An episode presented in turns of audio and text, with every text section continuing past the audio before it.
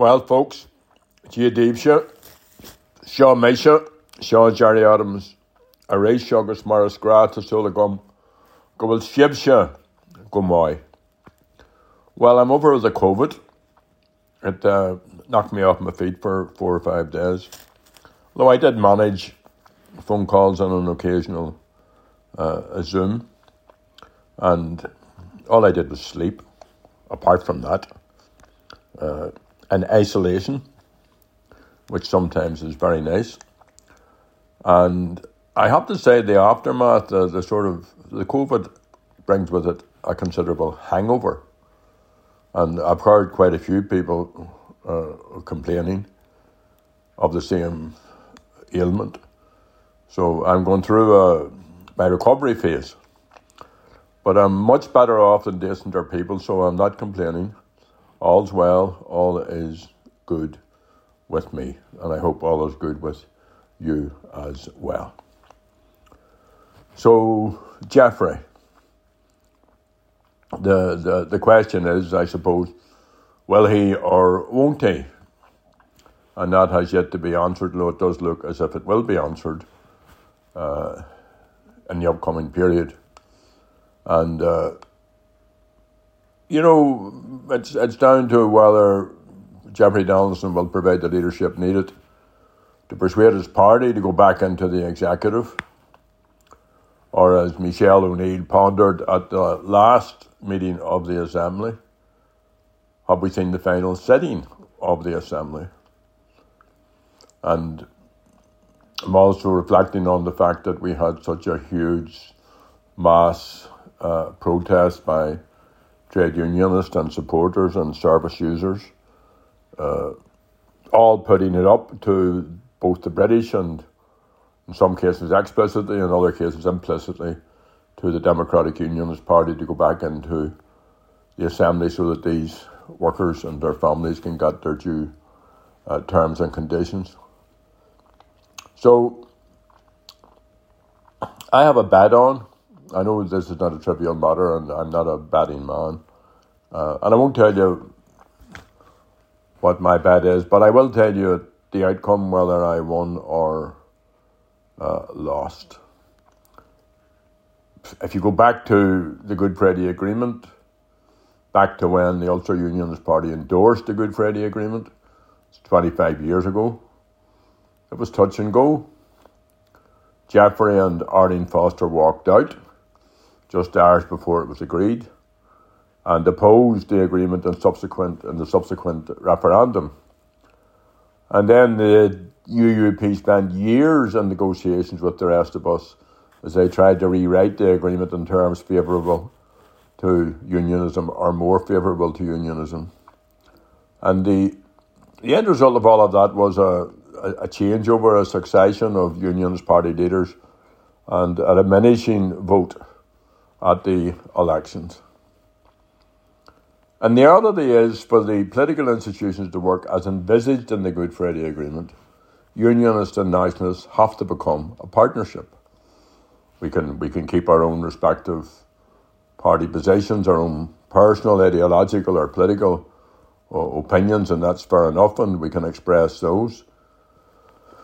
But in terms of actually functioning institutions as set out in the agreement, then everybody has to play their part. And I'm always minded away back at the time of the agreement that, in my opinion, the Irish and British governments thought that the new Northern Assembly would be led by the UUP and the SDLP. And in the end, and after almost a decade of institutions that were more often down, it was Sinn Féin and the DUP that put together a renewed basis for power sharing. But it was always an uneasy relationship. The DUP is largely an anti agreement party. Political self interest led it to join the executive, and that was good. But sharing power with a party that's nationalist and Republican, with a party that's up for ending the union with Britain, and for uniting the people on the island of Ireland was deeply uncomfortable for many in the Democratic Unionist party, its activist base, and voters. And Brexit brought all of this into a sharp focus. For years, the border had become less and less of a barrier to movement north and south. And the border was in many ways largely transparent economically. And new arrangements in health and agriculture and education and employment were slowly, in my opinion, too slowly, but were slowly emerging. So the DUP thought Brexit provided the perfect opportunity to reverse this by rebuilding a hard border on the island of Ireland. I mean, such folly. Apart from anything else, it ignored the fact that over half of the people in the north, including many unionists, democratically voted in the 2016 referendum to remain within the European Union. And the DUP then sought every opportunity to force the Tory government of Theresa May into a tough negotiation with Brussels. But British interests aren't necessarily DUP or unionist interests, and we see emerging now a very clear difference between what we could call Ulster unionism and English or British unionism. And you know that's that's a fact. And these differences are differences what unionism here in the north constantly ignores at its cost. Mel May fell from power, and a duplicitous Boris Johnson promised much and then stabbed unionism in the back. Liz Truss was such a disaster that the Tories dumped her after just 50 days in office. They then elected Rishi Sunak, who agreed the Windsor Protocol with the European Union. And in May 2022, Sinn Féin emerged as the largest party. Michelle O'Neill became First Minister designate. That was a historic moment, something which was never envisaged. Well, perhaps in their heart of hearts, away at the, the back of their heads, maybe they pondered on it, but it was never actually envisaged except as something that had to be prevented at all costs. And four days after that election, Jeffrey Donaldson announced that the DUP were boycotting the Assembly until London and Brussels made concessions on the protocol. So was it just a coincidence? Now, Jeffrey has said since that a nationalist First Minister poses and presents no issue for the DUP. Of course, they prefer it was otherwise. And he, he did he did say that in 2021 in September, if Sinn Féin were to become the largest party, that would present a real problem for unionism.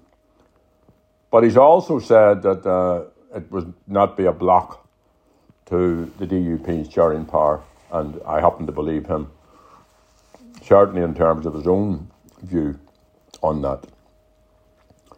So, in the two years since then, Jeffrey has told his party that, and the public, that progress has been made in negotiations with the British. And even after the British said there were no more negotiations, he stuck to the line that they were still negotiating. And last week again repeated that progress was made. And evidence of that has yet to emerge. Last weekend, it was reported that EU diplomats had dismissed claims of secret talks between London and Brussels as part of an effort to get the DUP into the institutions.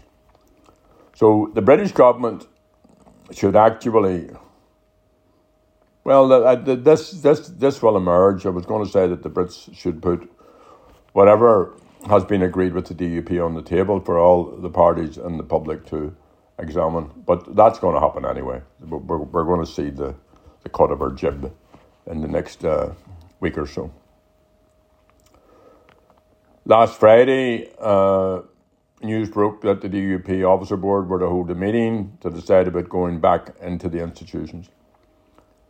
And depending on which of the many sources quoted by the media you want to believe, it would appear that there is a significant difference of opinion within the ranks of the DUP over the next steps. And again, that's that's no that's no secret. That's that goes right back to the was it the 12 apostles or the 11 apostles or the 13 apostles who actually tried to scupper uh, the election of Martin McGuinness and Ian Paisley as first and deputy first minister. So there's always been that uh, that rump, that uh, negative fundamentalist rump.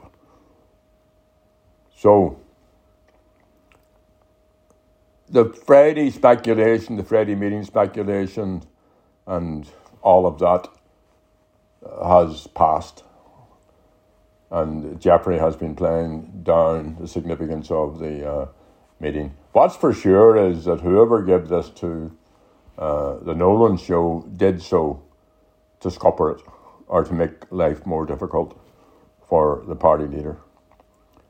Uh, so there's a meeting set now for next Monday. Uh, the executive uh, is to come come together, and you know the choice is straightforward. It's to stay out of the Northern Assembly and its interlocking Good Friday Agreement structures, or to go into these structures on terms not acceptable to a section of unionism. And that's the rub, that's the quandary.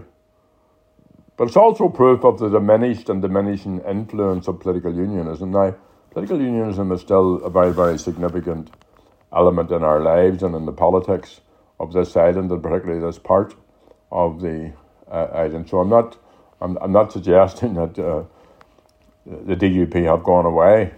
You know, they they clearly haven't, and they have a role to play with the rest of us. But if they used even a half of the effort in these various uh, talks with successive British prime ministers and their underlings to talk to the rest of us. In other words, if they put as much effort into trying to sort things out with people here and with the other representatives, then we'd all be in a much, much, much uh, better place. So, I wish the DUP well. The responsibility of any political leader is to lead. And it's worth reflecting that negative campaigning and negotiations doesn't always work. So it's clear that the people want, the majority of people want, whatever about sections or, for all I know, a sizable or a majority even of the DUP base want them to stay out. It's clear that the vast majority of people want the political politicians of the, the political parties in and working together to make the Northern Assembly and the other structures work. So, the only way and the only approach is for the DUP to make their minds up on this. And if that's impossible, and I don't think it is, by the way, but if that is impossible, then the onus does rest with the Irish and British governments and the rest of us, but the Irish and British governments as co guarantors of the Good Friday Agreement to produce uh, a plan B. And as Michelle O'Neill has said, to include an Irish British partnership that provides joint stewardship and an enhanced role for the Irish government. So there you have it. By the time uh, I do my next podcast, all of this should be much, much clearer.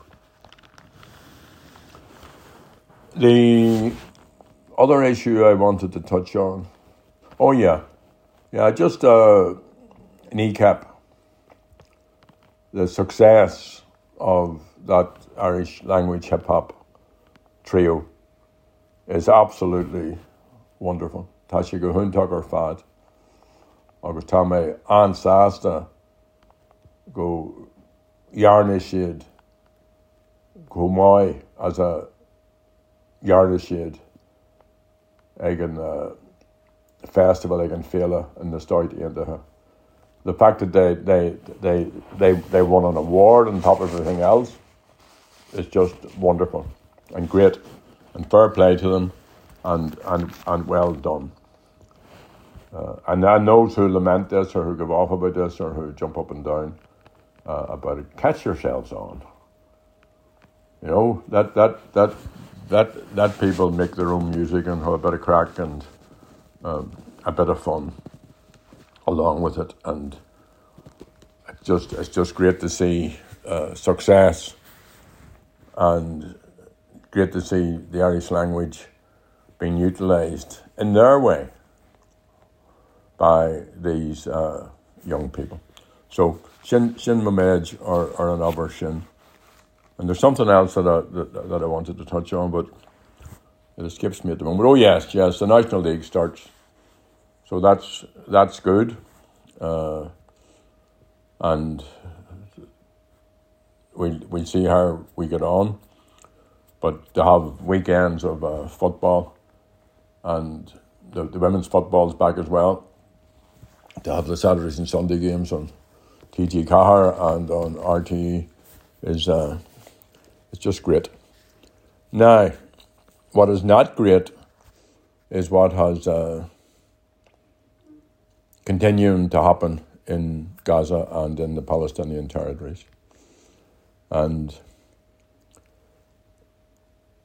I, I don't want to deal at the moment with the, the because I haven't had time to digest it properly and to reflect on it properly. The verdict of the court this week on the case taken by South Africa. I do want to commend South Africa, uh, and I hope that now eventually the the Irish government will join that that effort. So I I broadly speaking welcome uh, the the outcome. You see, the role of the Irish government is, is critical and crucial if, if, if we in Ireland don't stand up with our history of colonisation and all that has happened to us, but also our history of a successful peace process, if, if we don't make a stand and, and use our status as a sovereign government, then who will? So no surprise that South Africa came in when they were needed into the breach into the bearna baoil, and very very well done. But in the in the the longer term, we need to look at what is going to happen post the war, because there will need to be a peace process, and part of that will will mean dialogue. But the Israel Prime Minister Netanyahu has ruled out any peace process that would lead to the establishment of a sovereign Palestinian state.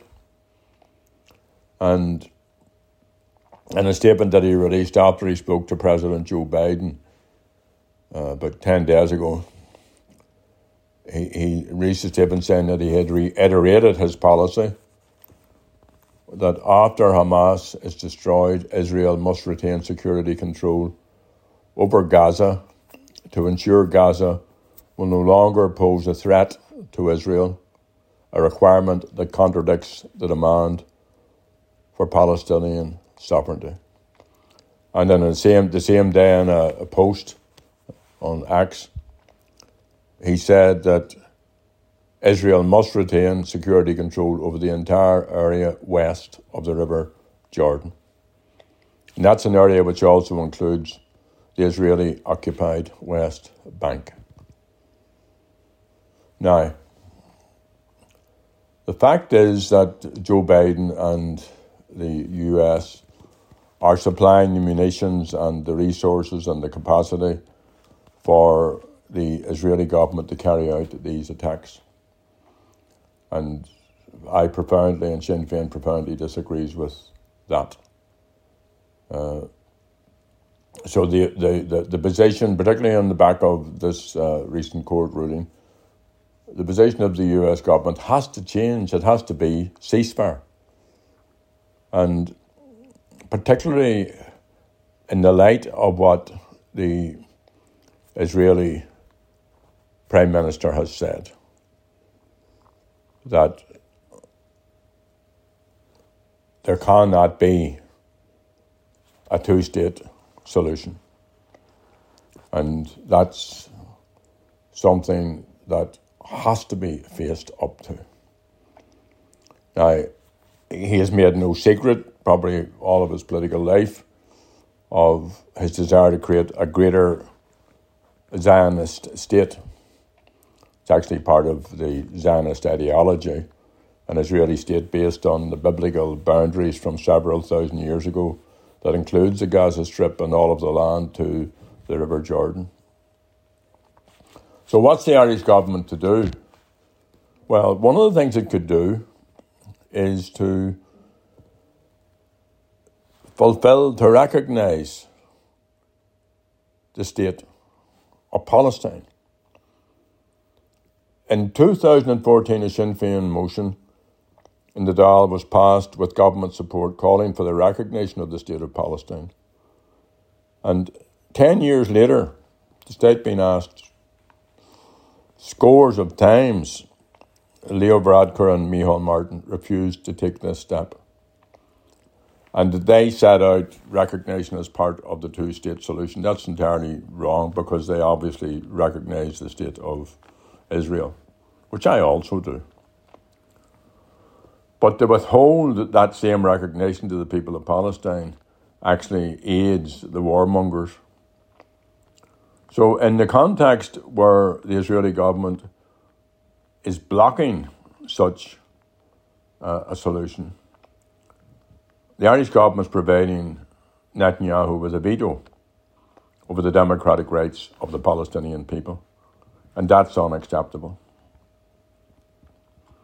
The Irish government, quite quite rightly, has uh, taken succour from the positions that it's taken up progressively on issues internationally, uh, and especially on the advocacy of human rights, particularly in the United Nations. So, I would urge again that it implement the motion that was passed by the Oireachtas in 2014 and recognise the state of Palestine. And there's a time when Israel has killed over 25,000 civilians, mostly women and children, when it continues to attack hospitals and all of the other atrocities that it has been involved in, the Irish government needs to take that stand. Recognise the state of Palestine.